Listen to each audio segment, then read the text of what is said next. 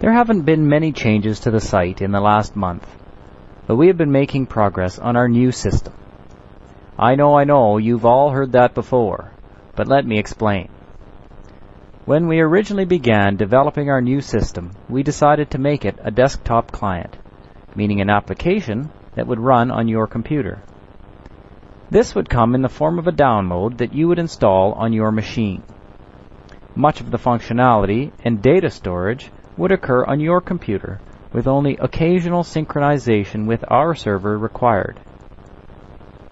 There were a number of reasons for this, which I won't go into. But as we progressed on the development of this system, we began to realize that the desktop interface and usability were not as good as we had hoped. In fact, in some ways, we preferred our present system, or at least its interface. Therefore, we recently made the difficult decision to stop development of our desktop application in favor of building a new web-based application. What this means is that we are now working on building a new system much more similar in structure to our present system that will be delivered through the web.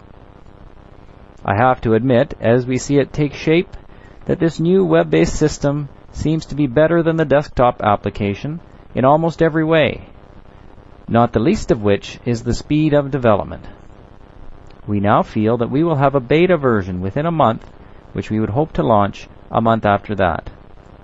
Having said that, we will be looking for beta testers to test our new system shortly. Let us know if you would like to be a beta tester for English or any other languages.